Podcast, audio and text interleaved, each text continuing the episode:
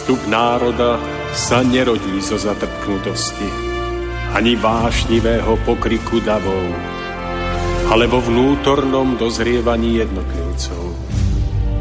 Len ono dokáže vydať plod múdrosti a trvalej slobody, premáhajúcej tyraniu spoločenských systémov nad všetkými pôžitkami tiel, nad nespútanými rozkošami sveta skvie sa drahokam ľudskej dôstojnosti. Drahokam čistého srdca. Úcta, láska, pokora, odvaha sú cestou k cieľu, ktorý hľadáme. Stojac pred následkami svojich skutkov, kto obstojí.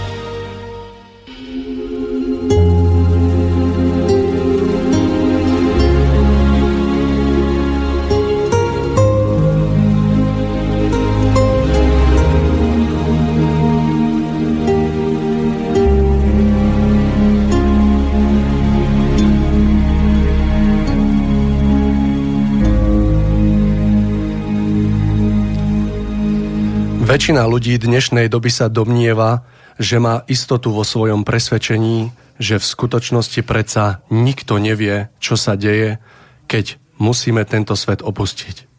Smrť nepokladajú za hodnú myšlienky a zaoberanie sa takouto nepríjemnou témou prenechávajú filozofom a duchovným. A predsa otázka, čo sa s nami deje pri umieraní, nenecháva v skutočnosti nikoho ľahostajním – v našom smete, svete sme predsa ustavične konfrontovaní s nevyhnutnosťou toho, že musíme zomrieť. Ak opustí tento svet dôverne známy človek, potom nás premôže skutočnosť pominuteľnosti všetkého pozemského často tak prudko a bolesne. Potom hľadáme útechu vo viere a chytáme sa každej iskričky nádeje, ktorá nutnosť odlúčenia milovaného človeka uľahčuje.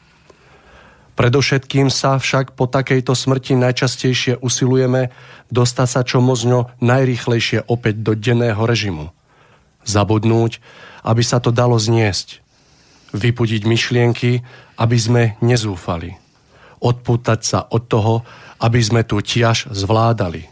Ale život je v tomto ohľade tvrdý. Pretože niekedy si predsa smrť väzne aj každého jedného z nás.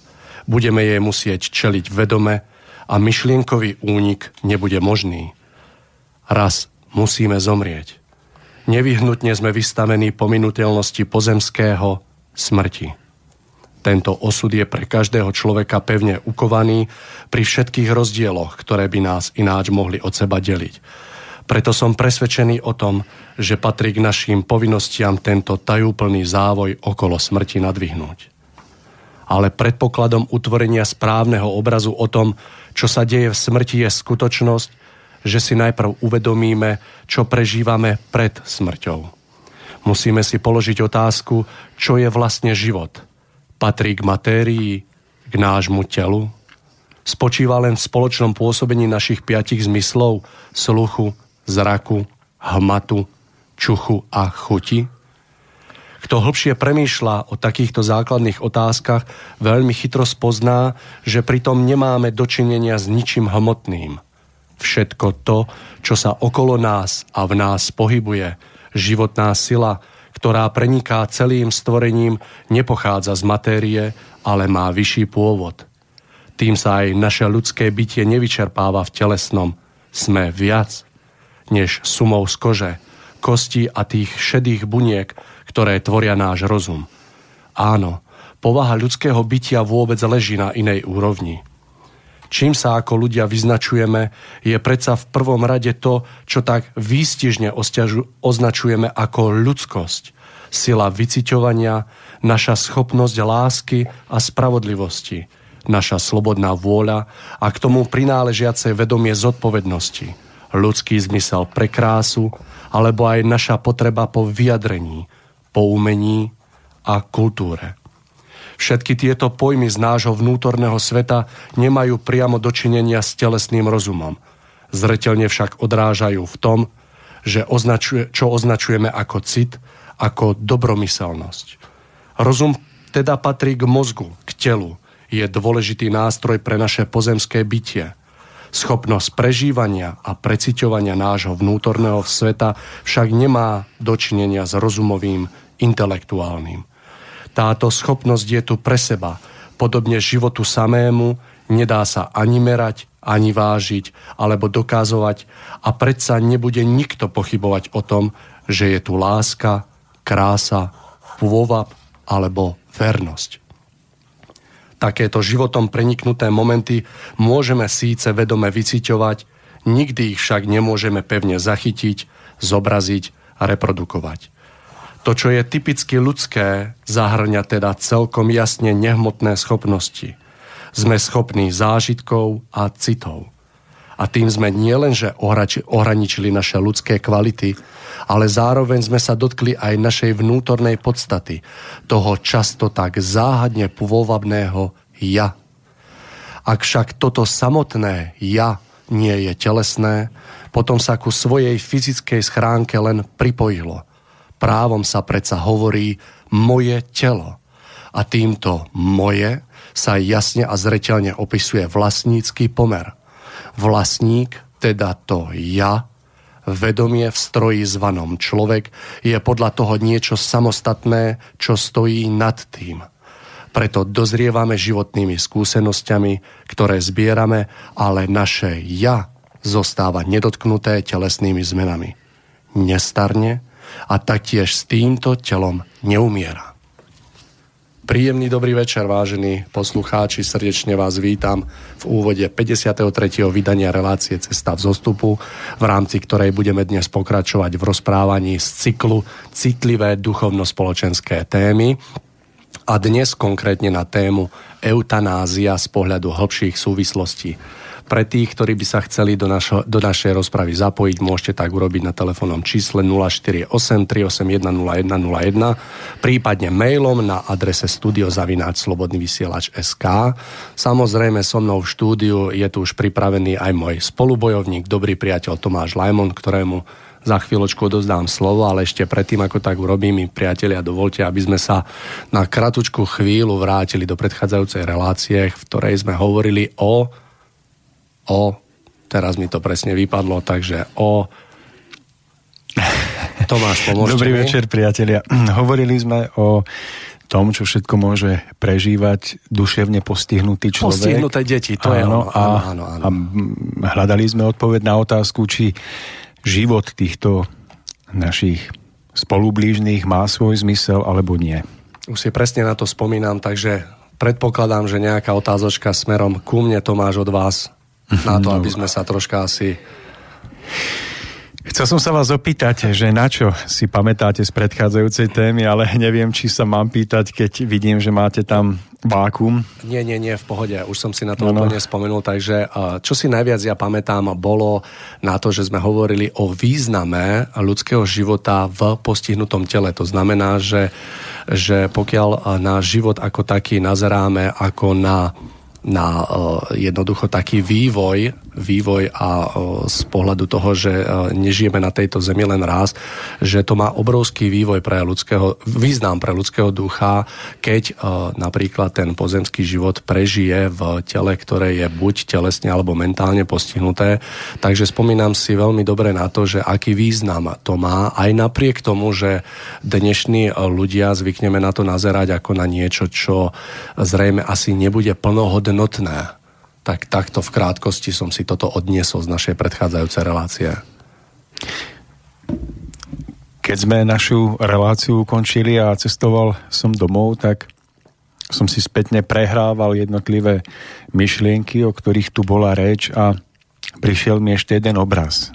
A ten obraz uh, hovorí, že keby sme ten príklad postihnutého človeka trošičku spozemštili, aby bol zrozumiteľný, tak by sme mohli tento obraz pripodobniť človeku, ktorý sedí vo svojom aute, hoci toto auto je poškodené. Čiže napríklad môže mať odbité smerovky, nefunkčné stierače, možno, že má poškodený výfuk.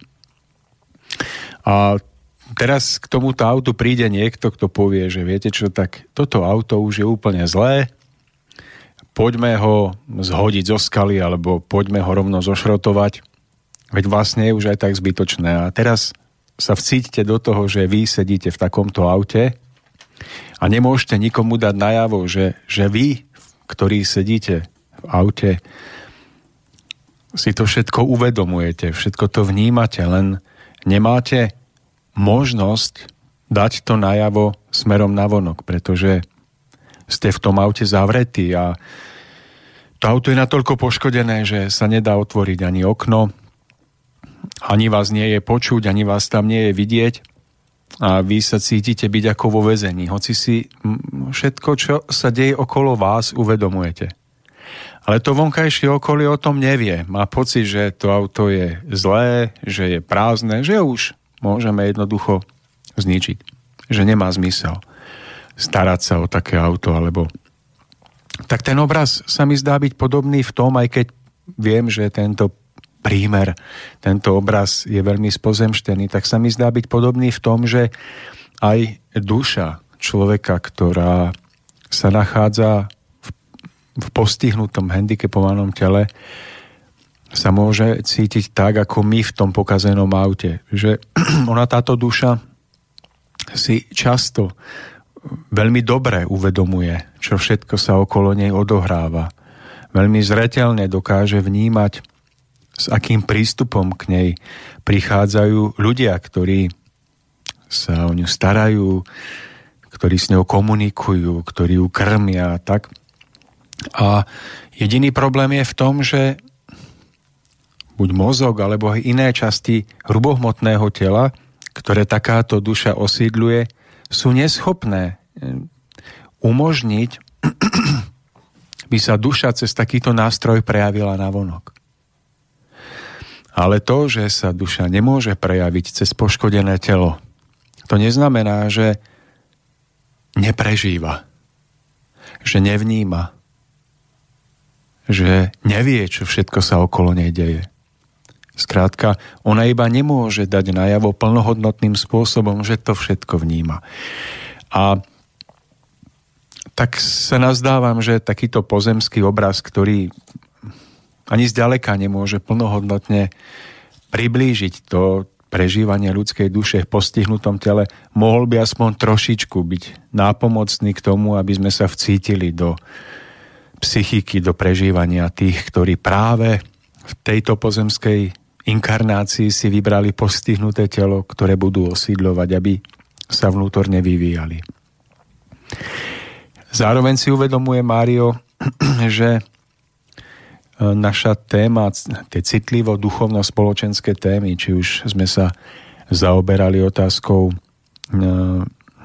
spojenou s e, interrupciou alebo aj s postihnutými ľuďmi, že my vlastne ponúkame stále iba určitý uhol pohľadu, ktorý svojím spôsobom je vlastný alebo blízky mne. A ja si stále uvedomujem a pripomínam to, že jednotlivé problematiky sú o mnoho hlbšie a komplexnejšie. A že tu ponúkame našim poslucháčom iba jeden z viacerých uhlov pohľadu, na ktorý kladieme dôraz. A to práve s nádejou, že že to je jeden z uhlov pohľadu, ktorý by našim poslucháčom mohol v niečom pomôcť. Ale v žiadnom prípade si nemyslím, že dokážeme túto problematiku obsiahnuť úplne všeobsiahlo a plnohodnotne. Aj v prípade postihnutých detí je to problematika veľmi veľká a my sme vypichli iba určitý uhol pohľadu, ktorý sa viacej pozeral na to, čo môže prežívať duša človeka v postihnutom tele. Ale samozrejme je to spojené ešte aj s tým, čo môže prežívať matka alebo otec, ktorí sa starajú o takéto dieťa, ich okolie, má to svoj spoločenský, sociálny dopad.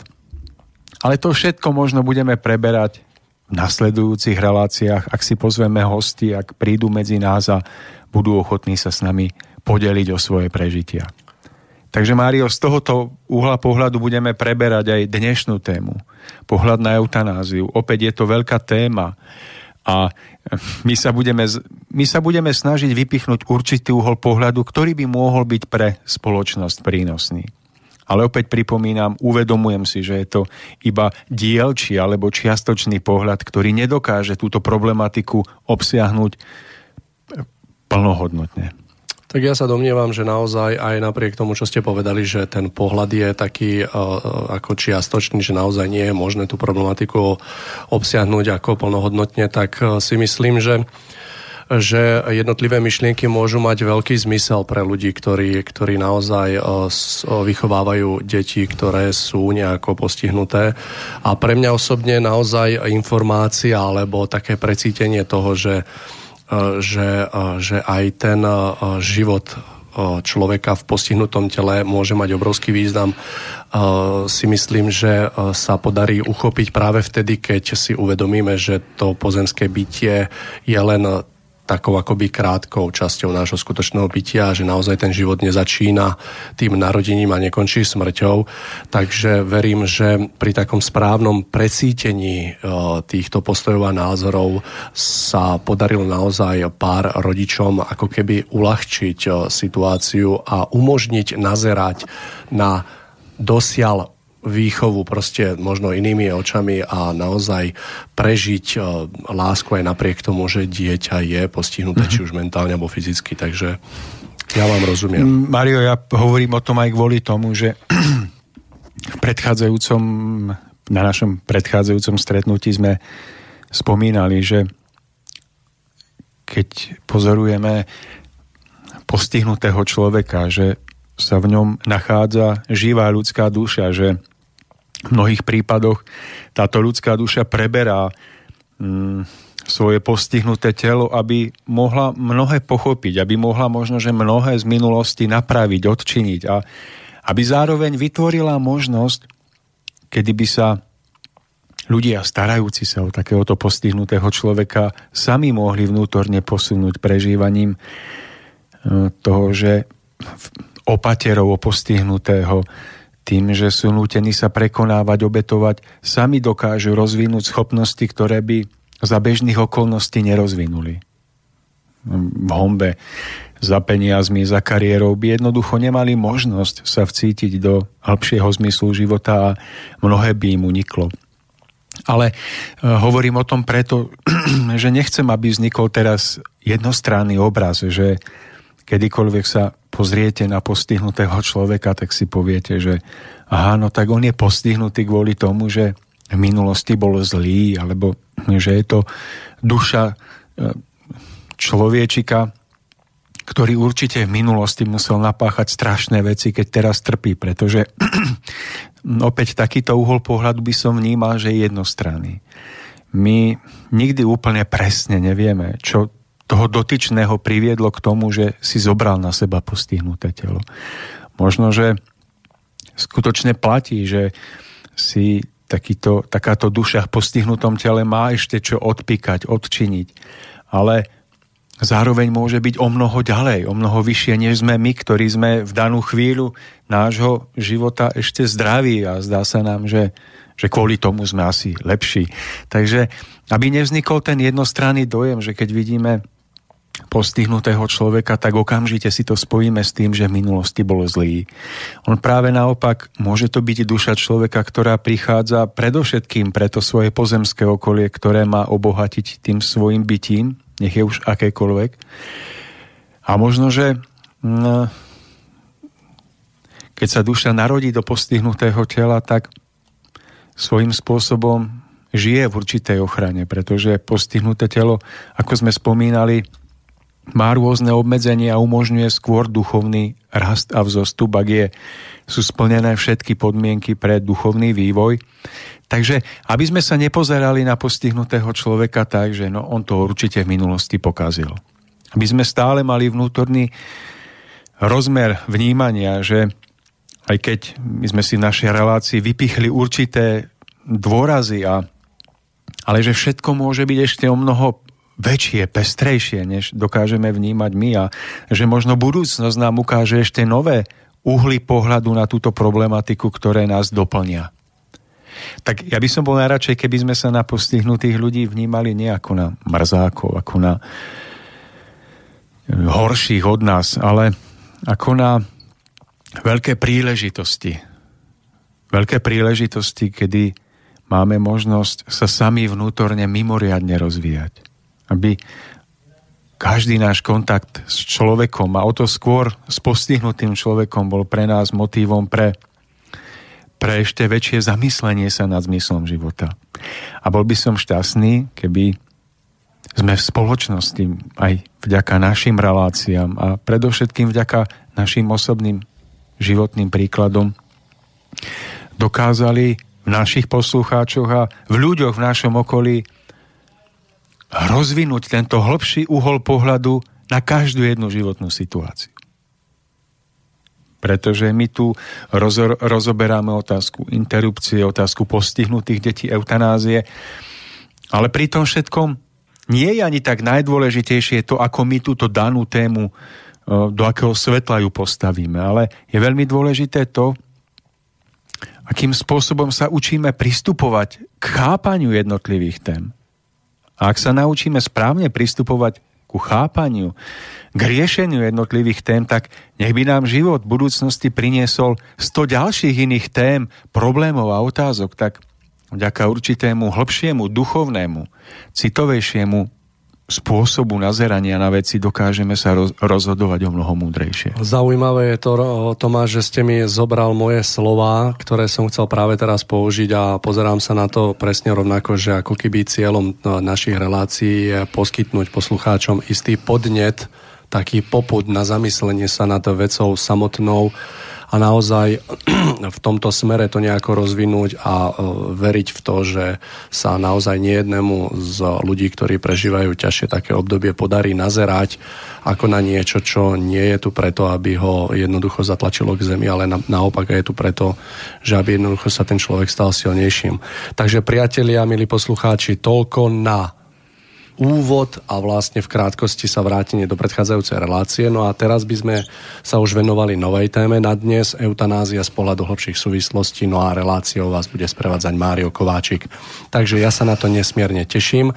Tomáš, skúsme k tejto, k tejto téme niečo na úvod. Eutanázia. Čo, čo, ako sa vy na to pozeráte, alebo zase skúsme uh, našim poslucháčom poskytnúť istý pohľad na vec uh, z pohľadu súvislosti, ktoré možno nie sú až tak dobre známe ľuďom, pretože naozaj tiež chodím po tomto svete a mám za to, že na túto problematiku sa nejakým spôsobom pozeráme, nejako, nejako na to nazeráme, ale rovnako sa domnievam, že nám chýba zase pochopenie istých hlbo, hlbších duchovných súvislostí, ktoré s tým úzko súvisia a E, možno, možno v nejednom prípade, v prípade poznania týchto súvislostí by sme sa rozhodli inak.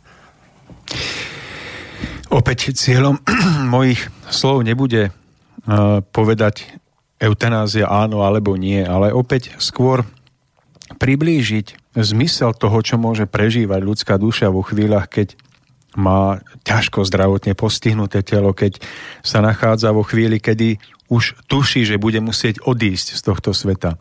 A necháme na našich poslucháčov, nech si sami nakoniec utvoria obraz, či áno alebo nie.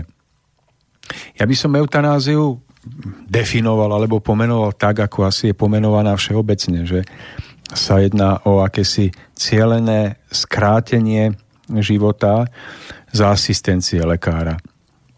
A jednoducho môžeme povedať, že mm, k tomu vlastne podľa definície môže dôjsť tam, kde je eutanázia schválená iba za predpokladu, že lekár určí, že ten zdravotný stav dotyčného človeka je už nezvrátiteľný a že samotný pacient alebo človek, ktorý sa pre eutanáziu rozhodne, takže je to jeho vlastná voľba a že ju chce podstúpiť. Čiže eutanázia ako cieľené skrátenie života. A je to veľká téma, ktorá hýbe spoločnosťou a ktorou sa zaoberajú aj rôzne náboženské kruhy.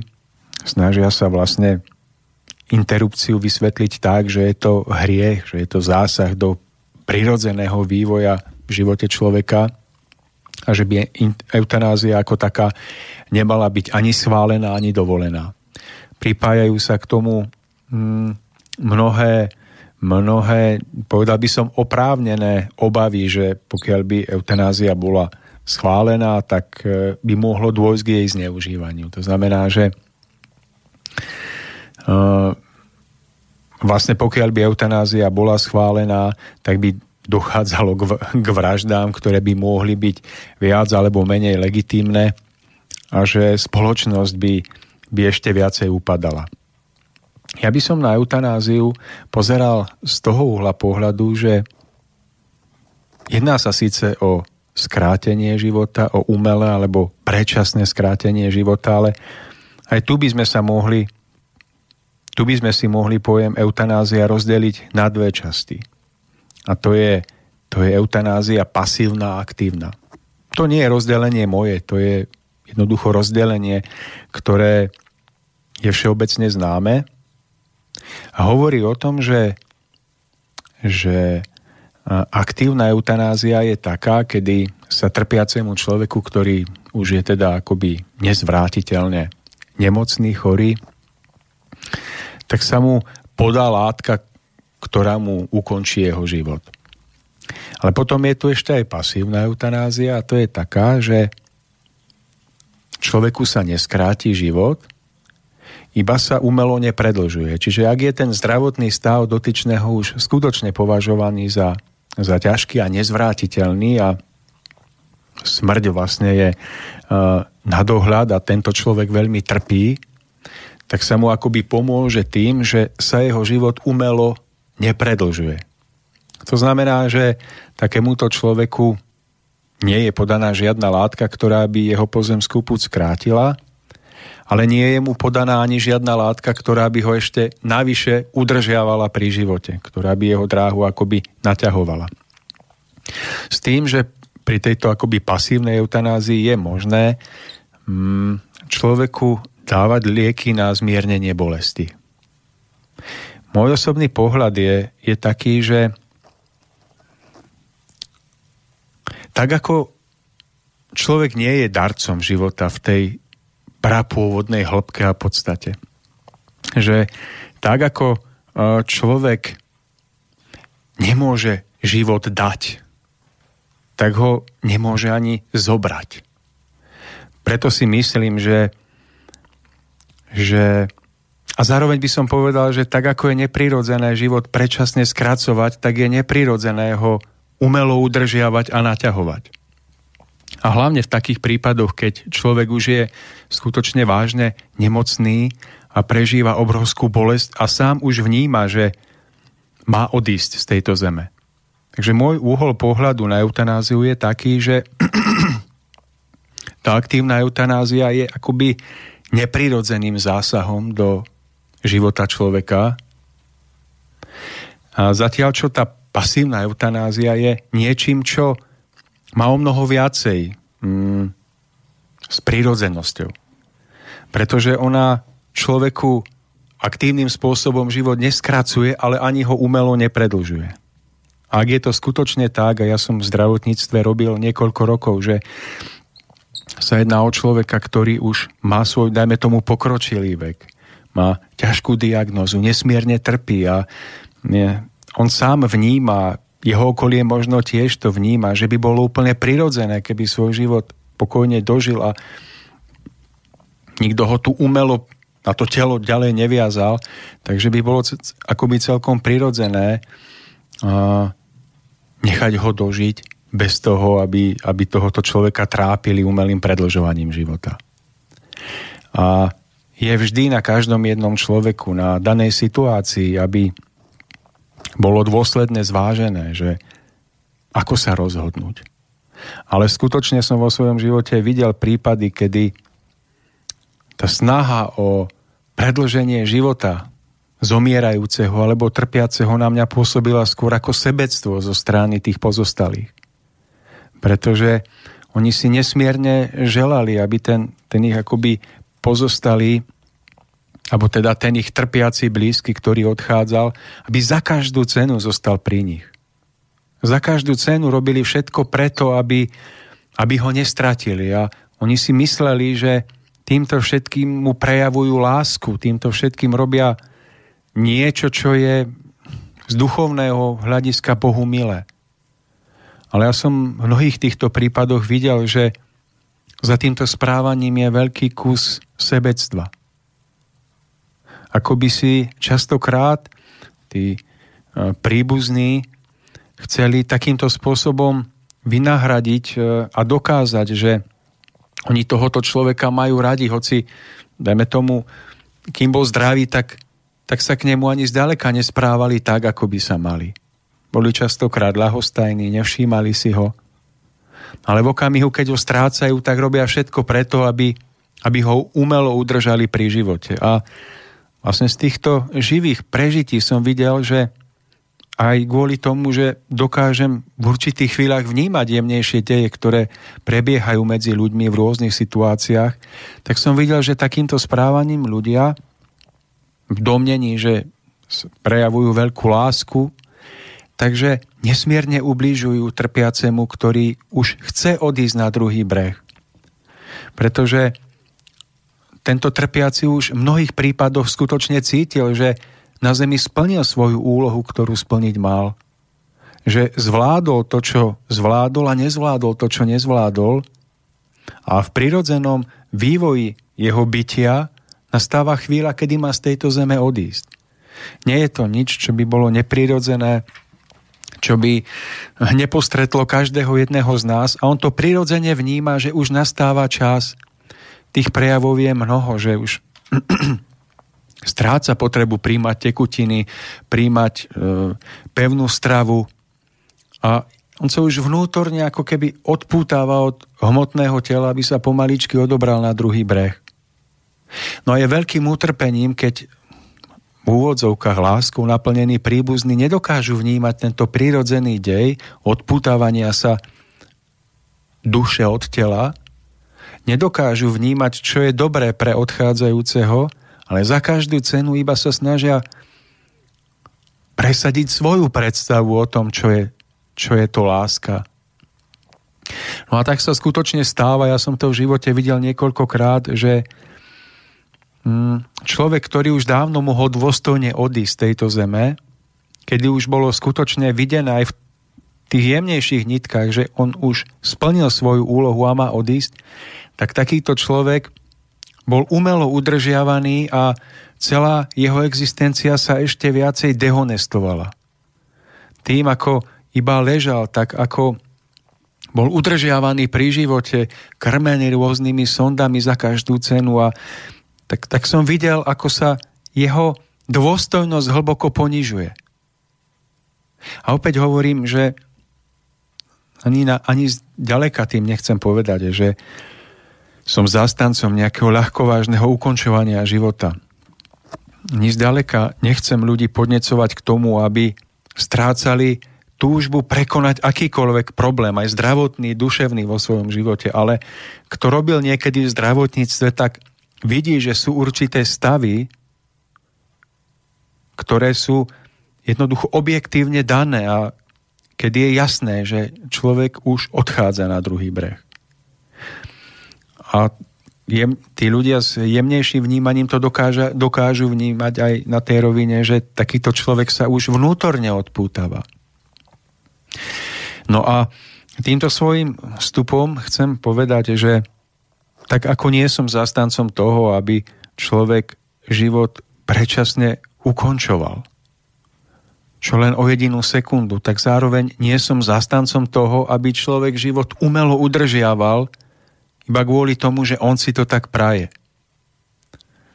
A v tomto vidím, že je nesmierne dôležité, aby sa prejavila prirodzená ľudský duchovná zrelosť každého jedného, aby každý jeden z nás, kto v živote bude stáť pred otázkou, či sa pokúsiť akoby zabojovať o to žiť ďalej, alebo má človek už prirodzene sa odpútať od hmoty a ísť ďalej, tak aby v tomto človek sám za seba dokázal vždy jednať s múdrosťou. tu je veľmi ťažko ponúknuť akúkoľvek vonkajšiu smernicu alebo nejaký názorový vzorec, podľa ktorého by sme sa mali jedna, e, rozhodovať. V takýchto náročných otázkach sa vždy musí prejaviť niečo, čo je veľmi subjektívne, ale zároveň čo je rozhodujúce a to je vlastná vnútorná duchovná zrelosť človeka. Sám človek najlepšie vie, či ešte má úlohu, pre ktorú má zostať na zemi, alebo či svoju pozemskú púť završil a má odísť na druhú stranu. K tomuto všetkému sú mu dané veľké a zretelné nápovedy od jeho vnútorného nabádania cez ten zdravotný stav, ktorý zdieľa, ktorý musí prežívať. Takže Mário, týmto svojim vstupom chcem vlastne povedať, že, a zopakujem to už asi tretíkrát, že v otázke eutanázie, otázke toho, či áno alebo nie, je potrebné si uvedomiť, že je aktívna a pasívna. Tá aktívna je, dá sa povedať, ostrým alebo hrubým zásahom do života človeka, kedy druhému umelo skrátite jeho život. K tejto variante sa skutočne nemôžem prikloniť, pretože budeme o tom hovoriť za chvíľku, pretože ľudská duša môže aj v posledných okamihoch svojho života, aj v najväčšom utrpení mnohé pochopiť a prežiť. Ale že okrem tohoto existuje aj tzv. eutanázia pasívna. A tu sa už bavíme o niečom úplne inom, pretože v prípade tejto pasívnej eutanázie neskracujeme trpiacemu človeku život tým, že mu umelo zasiahneme do jeho životnej cesty, že umelo odstrihneme podľa nášho názoru alebo nášho videnia veci a našej svoj vôle, ale necháme človeka dôstojne dožiť, pomáhame mu zmierňovať jeho bolesť, ale umelým, násilným spôsobom, sebeckým spôsobom mu nepredlžujeme život. A pripomínam, že vedieť sa rozhodnúť v danej situácii, čo je skutočne správne v danom prípade, že na to neexistuje názorový modul alebo vzorec, ktorý by sa dal použiť na všetky prípady rovnako, ale že je nesmierne dôležité snažiť sa o vnútornú zrelosť, duchovnú zrelosť, kedy človek sám dokáže rozpoznať, čo je pre neho v danú chvíľu naj, najsprávnejšie. Takže, milí poslucháči, máme tu jeden mailik, Tomáš, takže je adresovaný pre vás, ja by som ho rád prečítal, je od Štefana. Dobrý večer, ani ja neuznávam eutanáziu, ale pán môj, Pán Lemon, ako by ste sa ako rytier zachovali vo vojenskej situácii, keby ste videli, ako vášho kamaráta zajali a smrteľne mučia bez možnosti zvrátiť situáciu a vy by ste mali možnosť skončiť jeho utrpenie smrteľnou ranou, alebo keď na robotníka spadne 10-tonový blok a od hrudníka dole je rozmliaždený a prosí vás zúfalo, zabima, zabima. Takže Štefana zaujíma takéto niečo, skúste, máš? pretože nás počúvajú určite aj ženy, tak nechcel by som zachádzať do, do takýchto podrobností. No, Štefan, ja sa snažím svojimi slovami ponúknuť určitý základný uhol pohľadu na túto problematiku s tým, že chápem, že život prináša aj celkom špecifické situácie celkom výnimočné od tých najbizarnejších a najmorbidnejších, ktoré si ani nedokážeme predstaviť a ťažko by som vám odpovedal na vašu otázku, čo by som robil, pretože pokiaľ človek danú situáciu neprežíva, nikdy nemôže s istotou povedať, ako by reagoval. Jedine v tej danej situácii sa môže správne rozhodnúť alebo môže sa rozhodnúť najlepšie, ako v danú chvíľu vie. Ale ja sa nazdávam, že pokiaľ človek dokáže mať správny uhol nazerania na svoj život a dokáže sa v živote správne rozhodovať, tak bude žiť tak, že mnohých takýchto situácií sa ani nedožije. Preto by som nechcel v tejto otázke sa vyjadrovať, čo by som robil. Sú rôzne situácie myslím, že to bola antická filozofia, ktorá mm, takú tú pasívnu eutanáziu považovala za heroický čin v tom zmysle, pasívnu eutanáziu, že um, nejaký človek sa dokáže obetovať pre vyššiu myšlienku, pre nejakú ideu, pre pravdu, tým spôsobom, že necúvne ani v prípade, že mu ide o holý život. Že takýto človek doslova podstúpi, vedomé podstúpi e, smrť, predčasné skrátenie svojej životnej púte, len preto, aby mm, podoprel hodnotu nejakej myšlienky, ktorú považuje za dôležitejšiu, než je on sám a jeho vlastný život. A to je zase samostatný prípad, kedy môžeme povedať, že takáto osobnosť, takýto človek, ktorý vystavuje svoj život pre hodnotu, pre pravdu, pre presvedčenie, ktoré má, že si skracuje život, že robí, že sám akoby rozhoduje o tom, že jeho pozemský život sa skráti.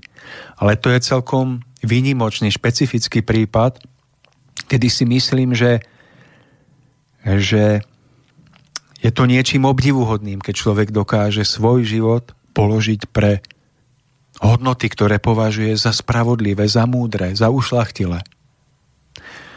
Ale samozrejme je problém, keď by človek taký, takúto cestu pozemského odchodu vyhľadával preto, aby sa stal neskôr svetým a aby ho postavili na oltár.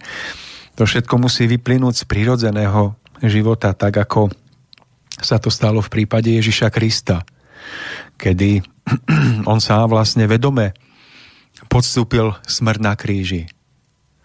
Ale bolo to preto, aby dokázal podoprieť hodnotu slov, ktoré hlásal. Hodnotu myšlienok, ktoré sú spojené s pravou láskou, s múdrosťou, s ľudskosťou v tej najkrajšej podobe.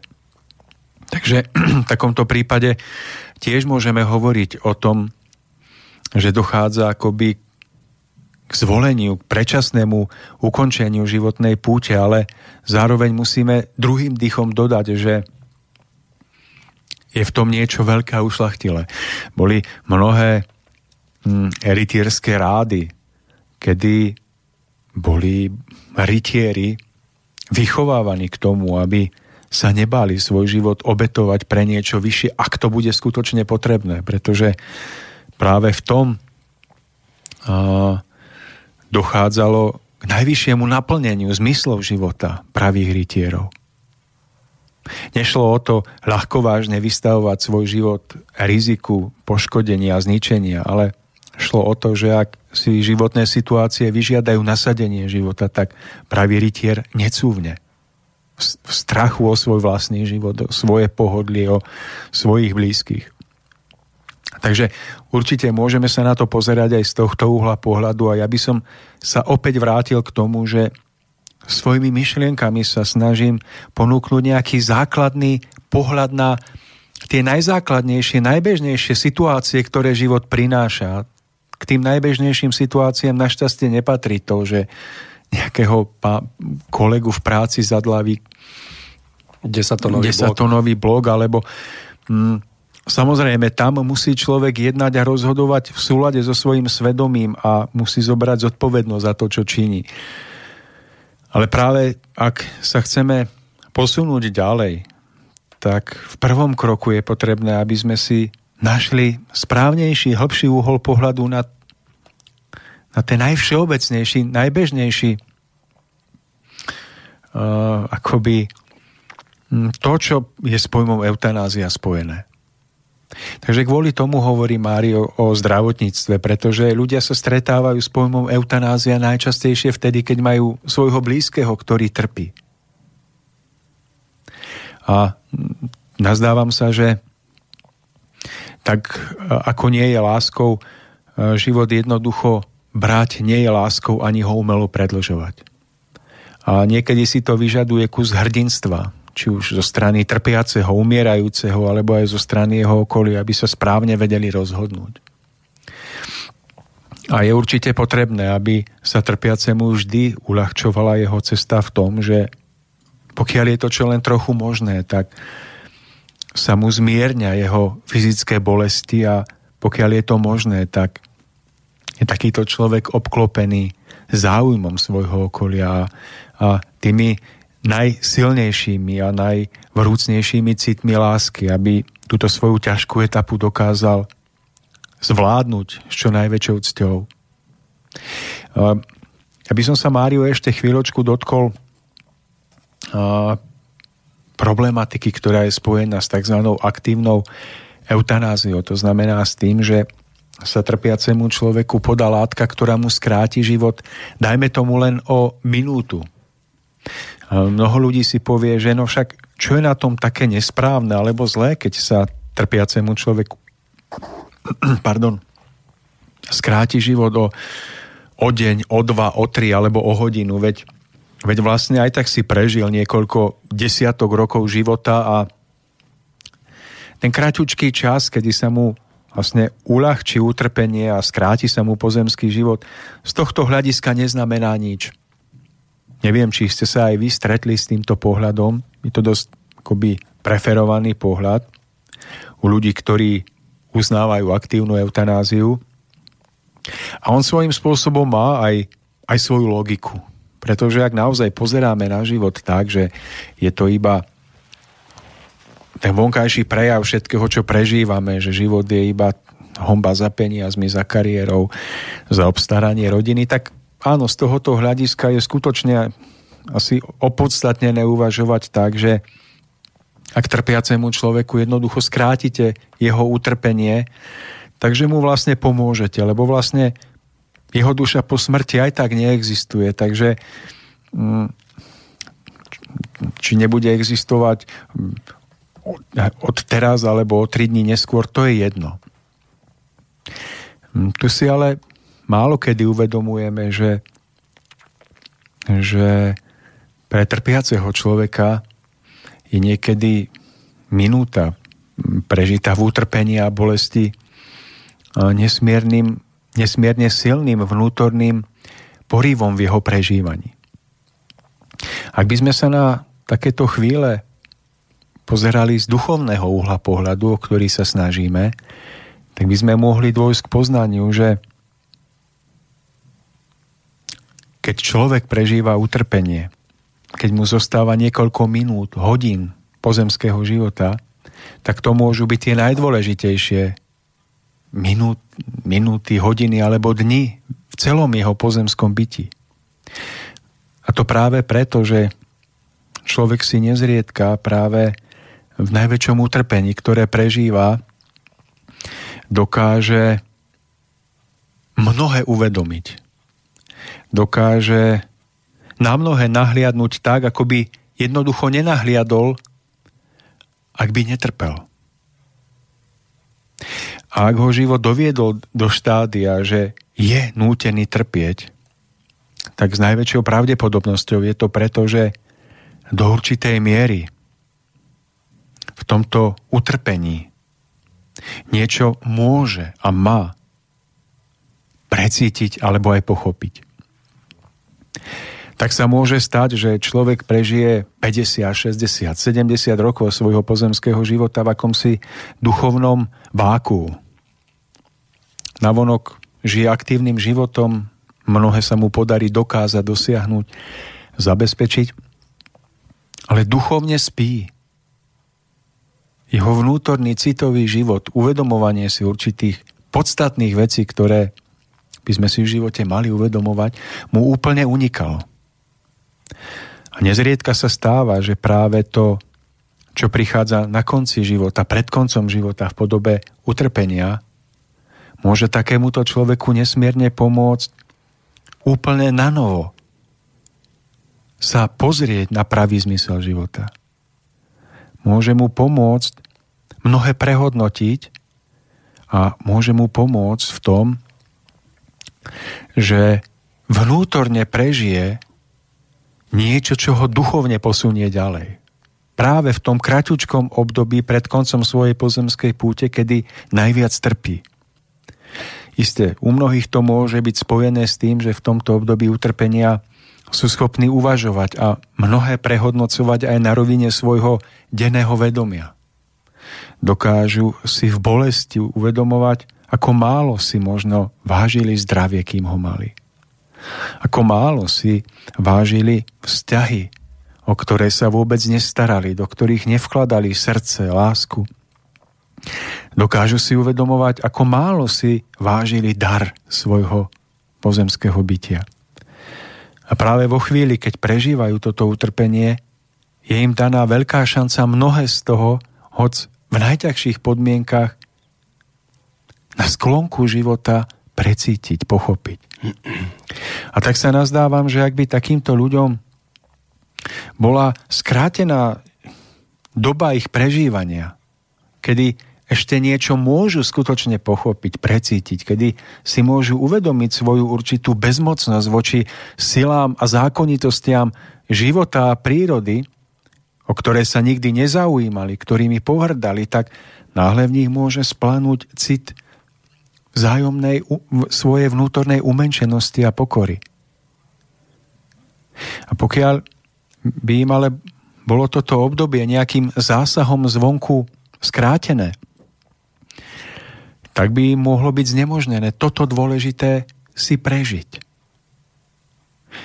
A opakujem, ak by sme na život pozerali iba z vonkajšieho hľadiska, takého bežného, pozemského, tak si povieme, no a čo? No tak nič sa nedeje. Ale ak sa na to pozrieme z hlbšieho hľadiska, tak môžeme vidieť, že práve to kraťučké obdobie prežívania, utrpenia, ak je správne prežité, môže byť v istom zmysle najdôležitejším v celom pozemskom živote dotyčného človeka. Ak to človek nedokázal pochopiť v živote cestou dobrovoľnej práce na poznávanie zmyslu života, tak v mnohých prípadoch je to človeku darované v prípade utrpenia. Ale ak si človek ešte aj toto utrpenie skráti tým, že sa mu chce vyhnúť, tak sa môže stať, že človek síce odíde z tejto zeme bez toho, aby trpel. Ale stav jeho vnútornej duševnej a duchovnej zrelosti utrpí do takej miery, že nakoniec po odchode z tejto zeme bude trpieť ešte viac. A zase je to iba o tom uhle pohľadu, že ako človek chápe svoj život. Či si uvedomí, prečo vlastne žije. A či si uvedomí, že aj v tom náročnom a ťažkom, čo prežíva, môže pochopiť niečo, čo je dôležité pre jeho budúcnosť, alebo povedané náboženskou terminológiou, čo je dobré pre jeho väčnosť, čo je dobré pre jeho ducha.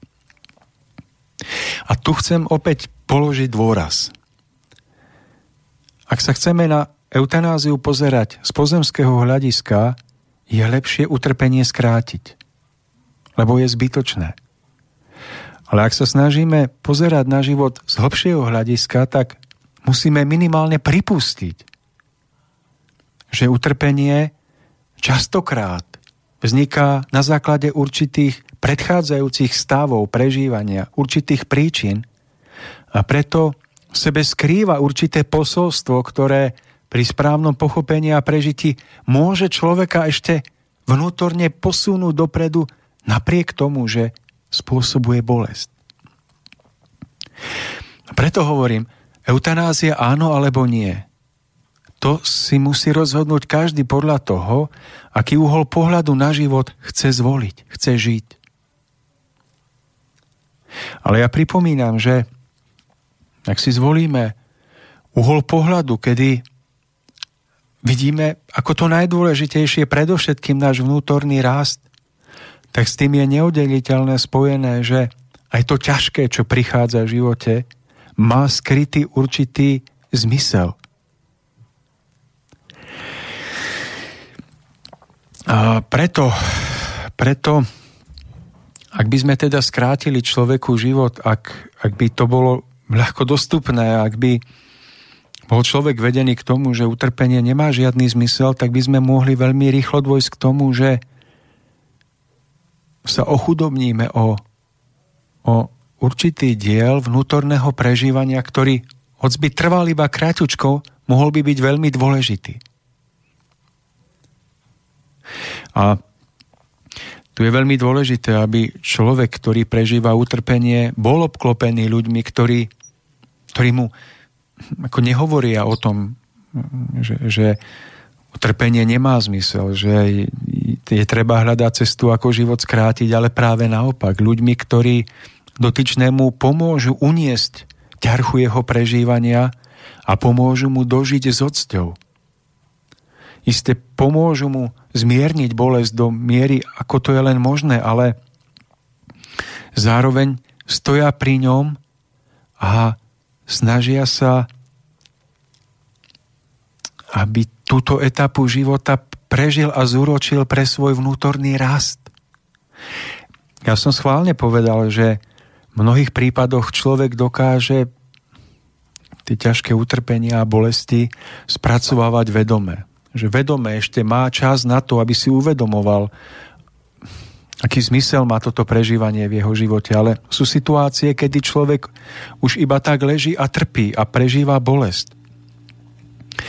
Tu by som povedal, že nie je až tak dôležité, nakoľko trpiaci človek spracuje tento svoj stav svojim denným vedomím, svojim rozumom, nakoľko si uvedomí všetky tie skryté súvislosti života, na ktoré možno nedbal. Ale je veľmi dôležité, aby toto všetko správne spracoval a prežil svojim podvedomím, svojim duchovným cítením. Aj keby na rovine denného vedomia nič nevedel o tom, prečo to prežíva a ako to má spracovať a ako to môže, aký to môže mať zmysel pre jeho budúcnosť, ale dokázal by to vnútorne správne s pokorou prijať. Tak práve toto vnútorné uchopenie a prežitie by mu do budúcna mohlo nesmierne pomôcť. Takže, milí poslucháči, máme tu pár mailov, ku ktorým sa dostaneme hneď po pesničke. Dáme si krátku pauzu, ktorá vyplnie Márie Pojkarová s piesňou s názvom Pro cerušku.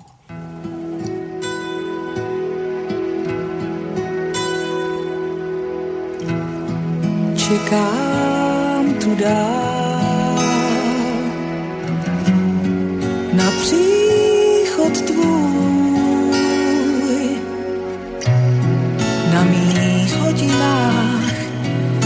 je málem ráno.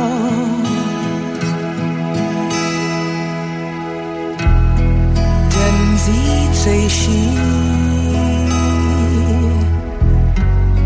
je tvůj i můj. Pár krátkých let a řekneš mi, mámo.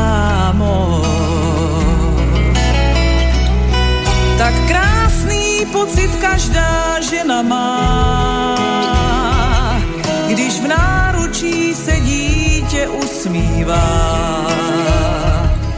V tom lásky plném, teplém obětí usíná v zápětí.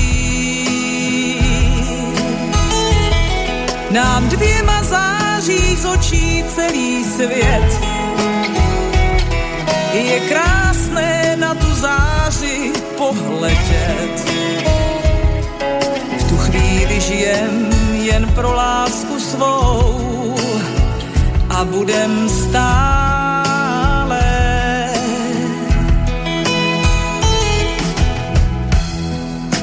Holčičko má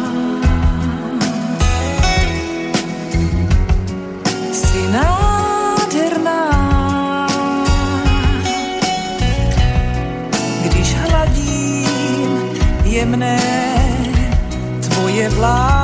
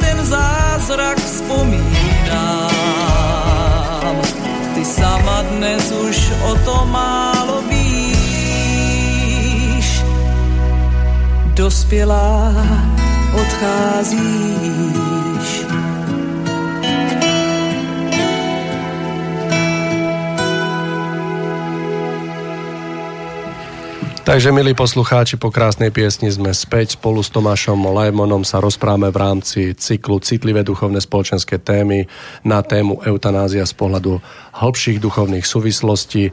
Dostali sme tu pár mailov, dovolte mi ešte vás vyzvať, aby ste tí, ktorí nás počúvate, nebali, nebáli vyjadriť svoj názor, či už telefonicky na čísle 048 381 0101, prípadne mailom na adrese studiozavináčslobodnyvysielač.sk.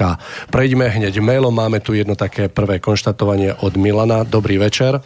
Spomenuli ste v súvislosti s eutanáziou aj svedomie, a nie, toto je otázka, takže začnem Milan ešte najprv konštatovaním od Mira.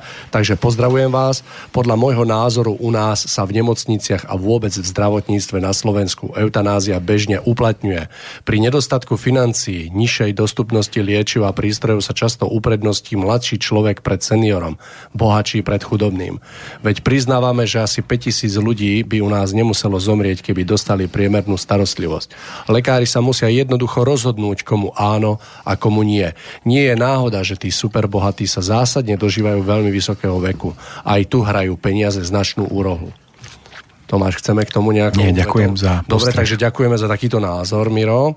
Máme tu druhú otázku. Dobrý večer chvíľočku. Spomenuli ste v súvislosti s eutanáziou aj svedomie. Zdanlivo mimo tému sa pýtam, čo je to svedomie. Rodíme sa s ním, získava sa výchovou, je to len jedna čata osobnosti, alebo je to prejav duše v nás. Ako sa k svedomiu dopracujú napríklad somálske deti, ktoré verbujú za vojakov, pozabíjali cynicky desiatky civilistov a učia ich, ako správne odrezávať hlavy pomyselným nepriateľom, majú aj oni nejaké svedomie, alebo budú ešte mať. Vyvíja sa svedomie cez mnoho inkarnáciu, alebo je to časť osobnosti aktuálneho ega. Nechcem definície, ale ako to vidíte vy, v relácii s kňazom som celistvu odpoveď nedostal, pýta sa Milan. Takže skúsme, Tomáš, váš taký pohľad na túto otázku. Tak ja sa obávam, že ani odo mňa Milan nedostane celistú odpoveď, pretože svedomie vnímam tak, že konať v súlade so svedomím znamená konať v súlade s vedomím. Znamená, že vedomie ako, svedomie ako také si človek pestuje tým, že sa učí konať v súlade s vedomím toho, že život má hĺbšie súvislosti.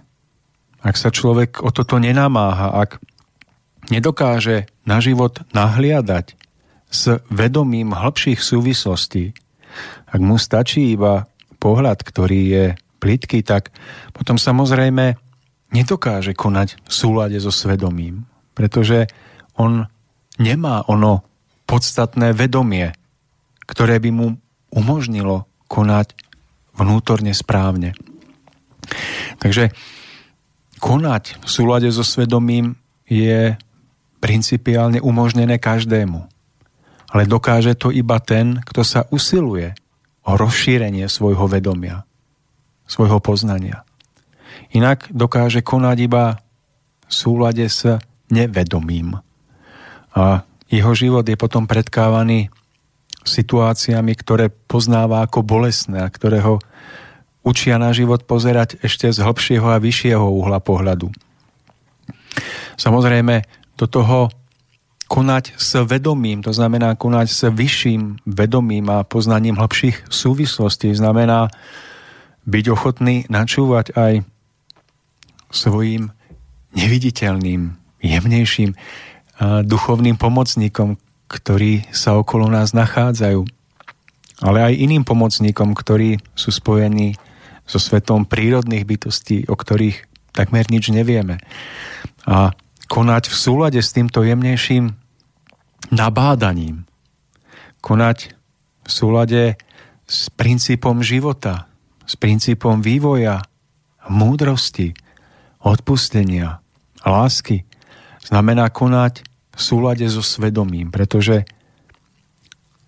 to konať s vyšším vedomím, v tom je obsiahnuté mnoho. A čo všetko je tam obsiahnuté, to, to ešte len postupne poznávame.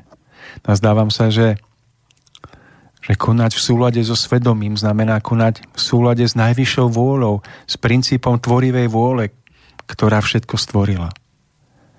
A človek, ktorý koná v súlade so svedomím bez ohľadu na to, čo jeho konanie navonok vyvoláva, aké reakcie zo strany ľudí, tak takéto konanie je vždy konaním, ktoré samotnému človeku prináša vnútornú duchovnú radosť.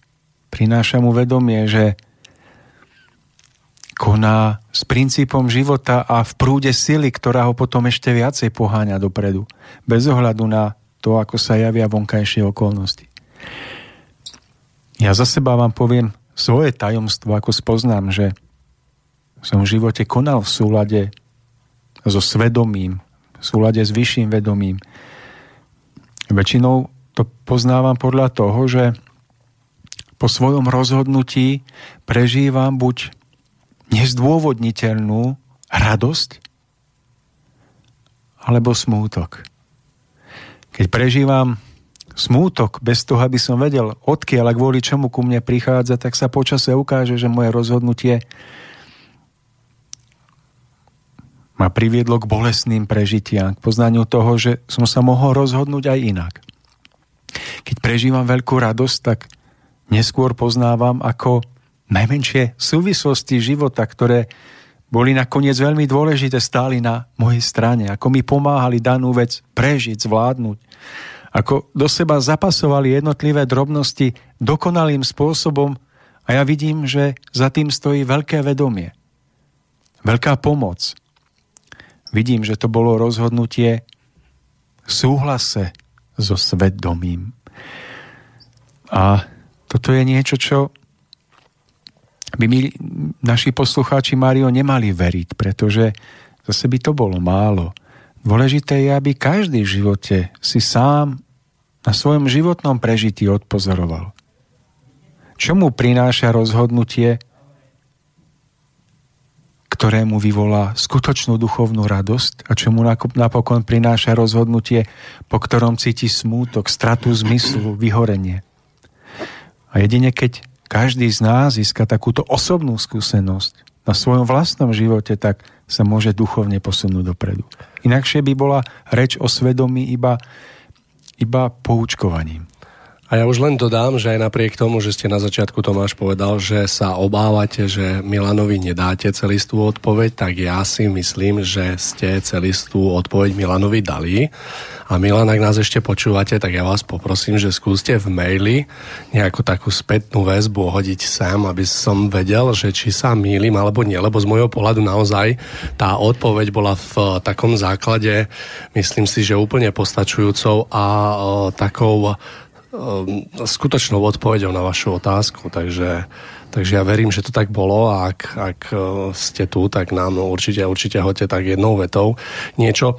Ja, ja sa domnievam, že z toho, čo keď tak počúvam, tak naozaj vyplýva len toľko, že my tým, že nedokážeme správne žiť, čo znamená správne je, že vnútorne uchopiť tú pravdu o živote a vlastným skúmaním a prísnym uvažovaním prísť na to, čo je v skutočnosti správne alebo nie. Domnievame sa, že, že význam pre nás má len prežívaná radosť, lebo sa cítime dobre a zanedbávame alebo respektíve nechápeme, aký význam pre nás má prežitie utrpenia a bolesti.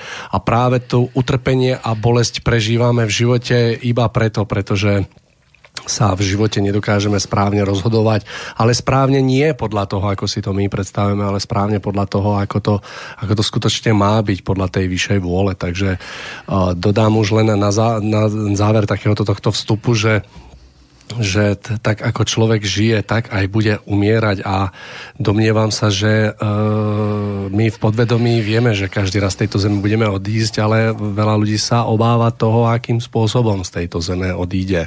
Či už myslím si, že každého želaním ako keby odísť ja neviem, v posteli počas, že zaspíme a už sa neprebudíme ďalej, ale naozaj tie spôsoby môžu byť e, odlišné a realita ma presvedča o tom, že dneska už naozaj málo kto odchádza takým takým tichým spôsobom z tejto zeme a v, v kruhu svojich najbližších a vo svojom domove, že dneska akože naozaj tie nemocnice praskajú vo švíkoch a toto obdobie života je práve vyčlenené prežitiu v takýchto zariadeniach.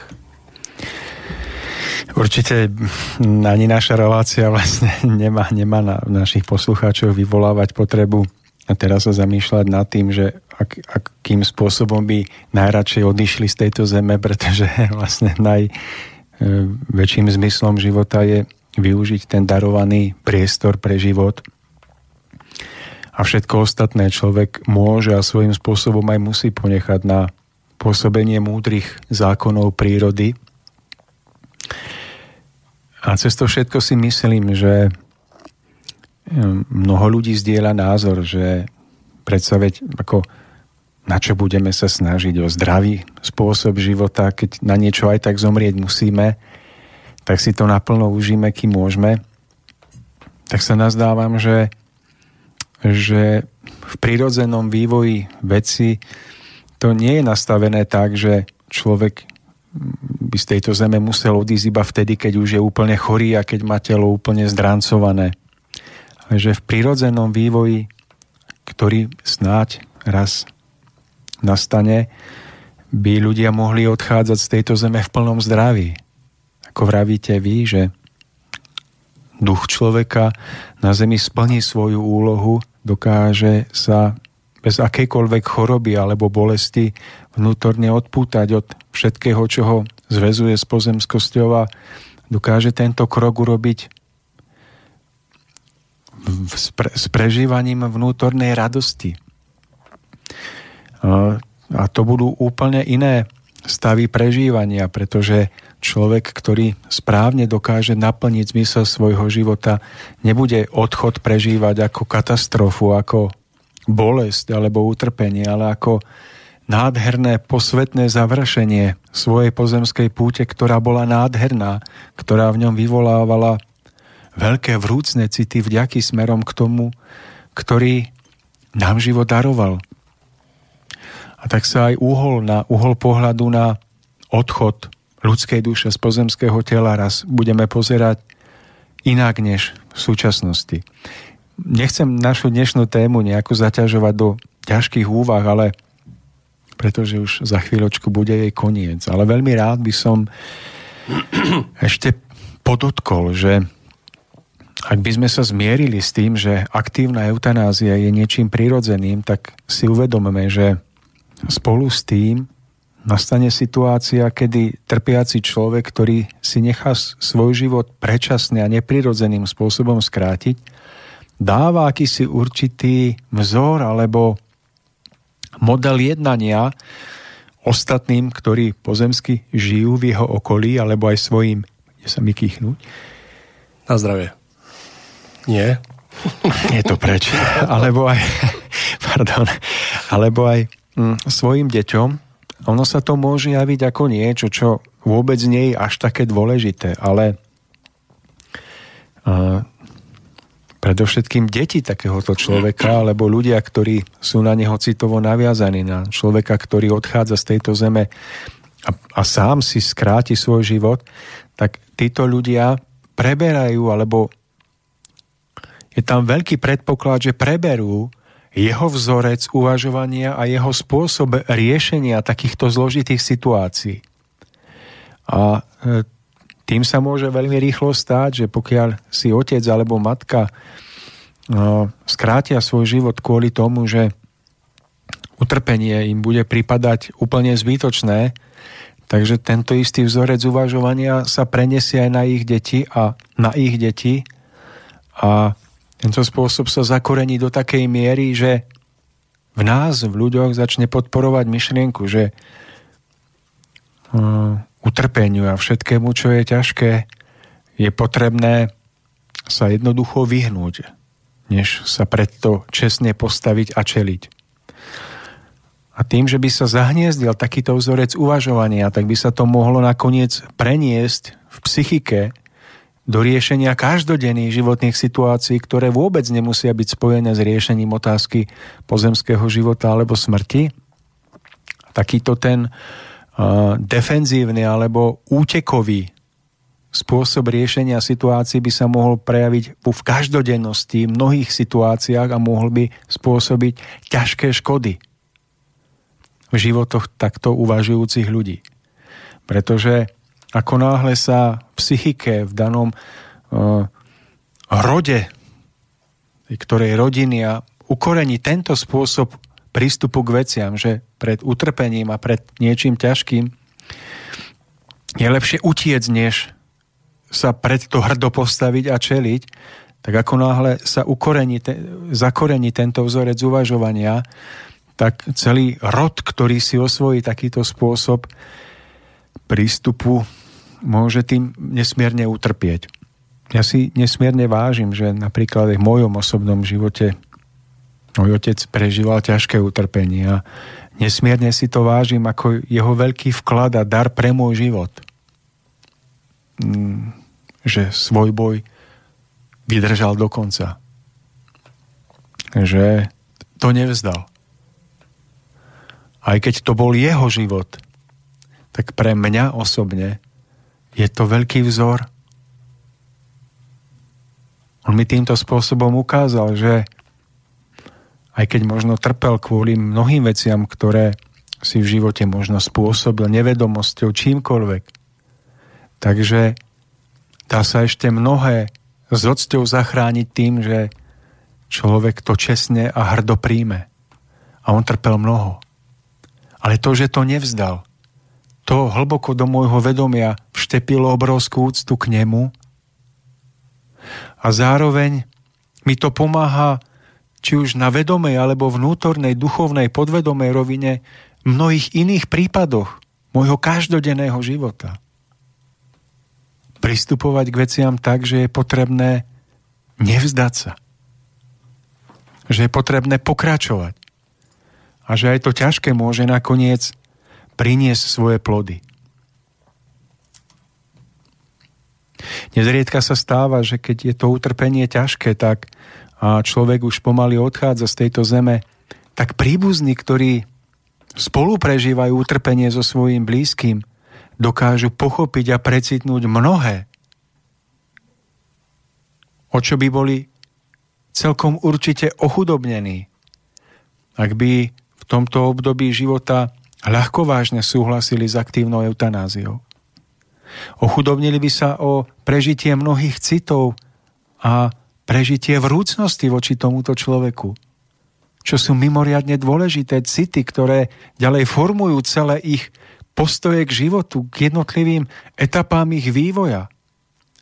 To, ako dokážu spolu precítiť, spolu pretrpieť ťažký údel svojho blížneho. A to sú veci, na ktoré táto doba nekladie dôraz, pretože väčšinou sa ten dôraz kladie na vonkajšie veci. Ale to, ako významne je formovaná celá vnútorná psychika, celá vnútorná bytosť človeka, do ktorého zasiahne utrpenie, či už osobne alebo sprostredkovanie cez precítenie, tak to má hlboký význam preto, aby si človek úplne inak začal vážiť svoj život so všetkým, čo život prináša. Takže o, máme tu mailik od Milana, takže Milan, ďakujem, že ste zareagoval. Zdravím, principiálne celistvá odpoveď k svedomiu, ale nedošlo všetko zodpovedané, nebolo všetko zodpovedané. Má každý človek šancu dopracovať sa k svedomiu, k spojeniu s vyšším vedomím, alebo je množstvo výnimiek ako aj v eutanázii? Je to závislé na role, rolu, roli, akú si vybral k aktuálnej inkarnácii? Hm. Opäť je to otázka, ktorá je, je všeobsiahla, všeobecná. Ja chápem, že Milana zaujíma odpoveď na túto otázku, ale nedokážem na ňu odpovedať, pretože, pretože ju nedokážem považovať za, za podstatnú. Hm, myslím, že je dôležité, aby sme dokázali sa zamyslieť nad tým, nakoľko my sami dokážeme skutočne konať v súlade so svojím svedomím. A až nakoniec zistíme, že aj v situáciách, kedy sa nám úplne zdá, že jednáme v súlade so svojím svedomím, tak si po rokoch priznáme, že sme jednali v súlade s tým, čo nám bolo príjemné. A keď človek dokáže sám dvojsť do stupňa, kedy bude používať svoje svedomie, tak sa mu mnohé v jeho živote ukáže. A sám to vnútorne spozná. Ale nebude to tou formou, že by mu niekto akoby ponúkol odpoveď zvonku, ale svojim svedomím prenikne do podstaty mnohých vecí a nájde odpovede sám. A to bude pre neho tým najcenejším, čo v živote spozná, pretože takéto poznanie bude ovocím jeho vnútornej cesty a námahy. Tiež sa domievam, že tie najkrajšie odpovede sú všetky tie, na ktoré sme smeli prísť v živote sami, či už na základe vlastného užívania, uh, uvažovania alebo na základe nejakých bolestných prežití a utrpení.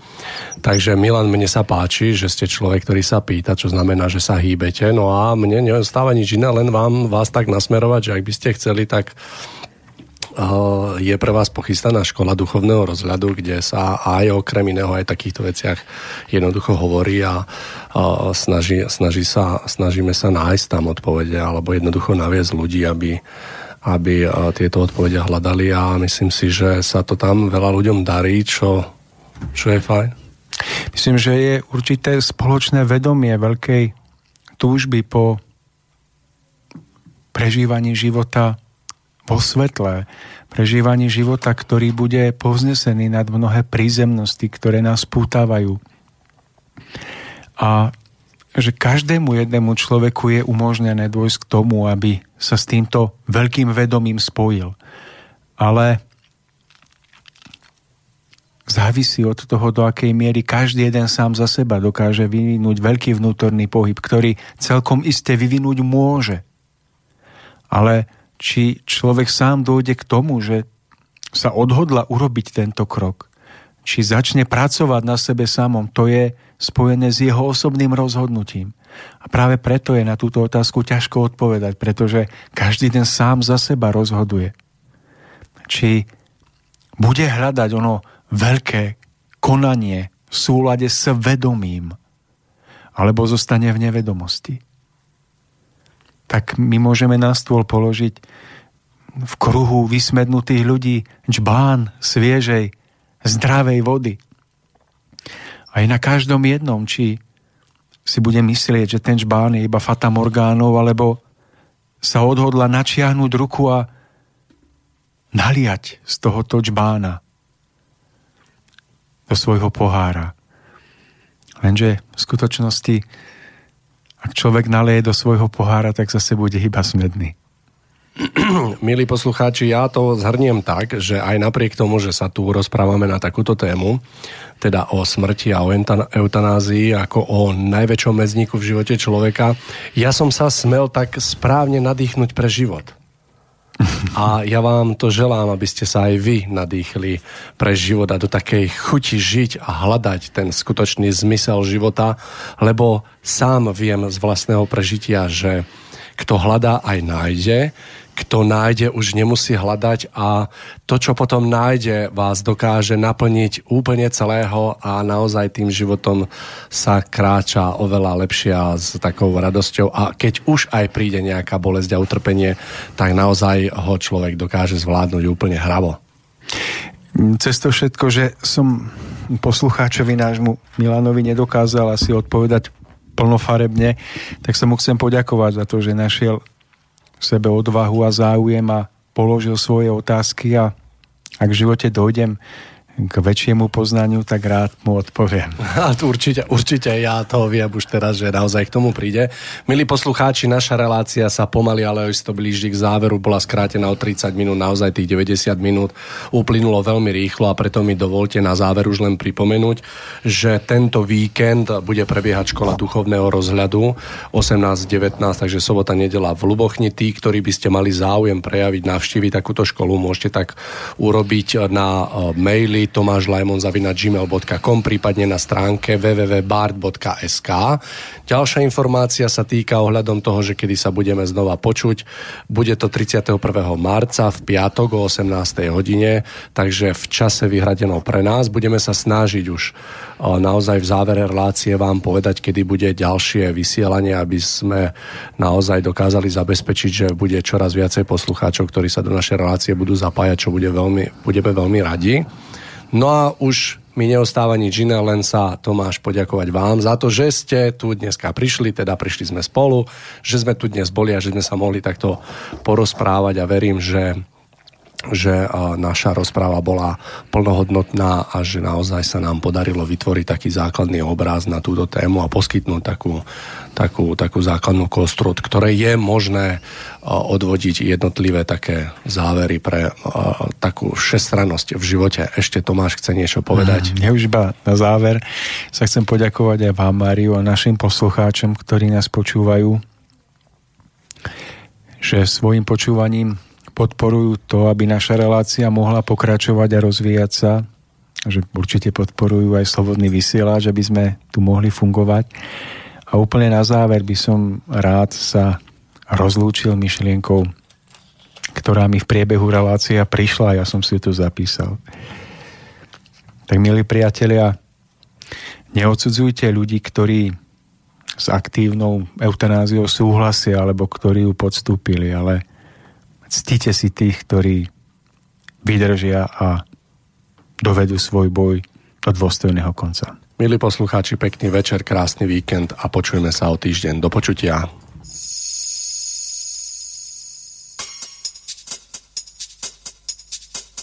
Boli dvaja páni